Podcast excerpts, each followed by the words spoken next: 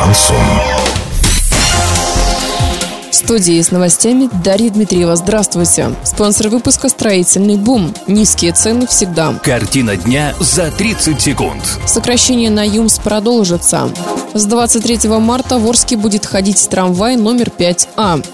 Подробнее обо всем. Подробнее обо всем. Сокращение на ЮМС продолжится. С 13 мая 2019 года ожидается сокращение еще 42 человек. Задолженность по выплате заработной платы до выплаты аванса за январь 2019 года составила 70 миллионов рублей и более 700 тысяч перед профсоюзной организацией. Предприятие находится в простой с 12 сентября. В декабре прошлого года арбитражный суд Оренбургской области ввел процедуру наблюдения наблюдения в отношении АО МК «Армета Юмс», которую завод рассчитывает использовать для запуска производства.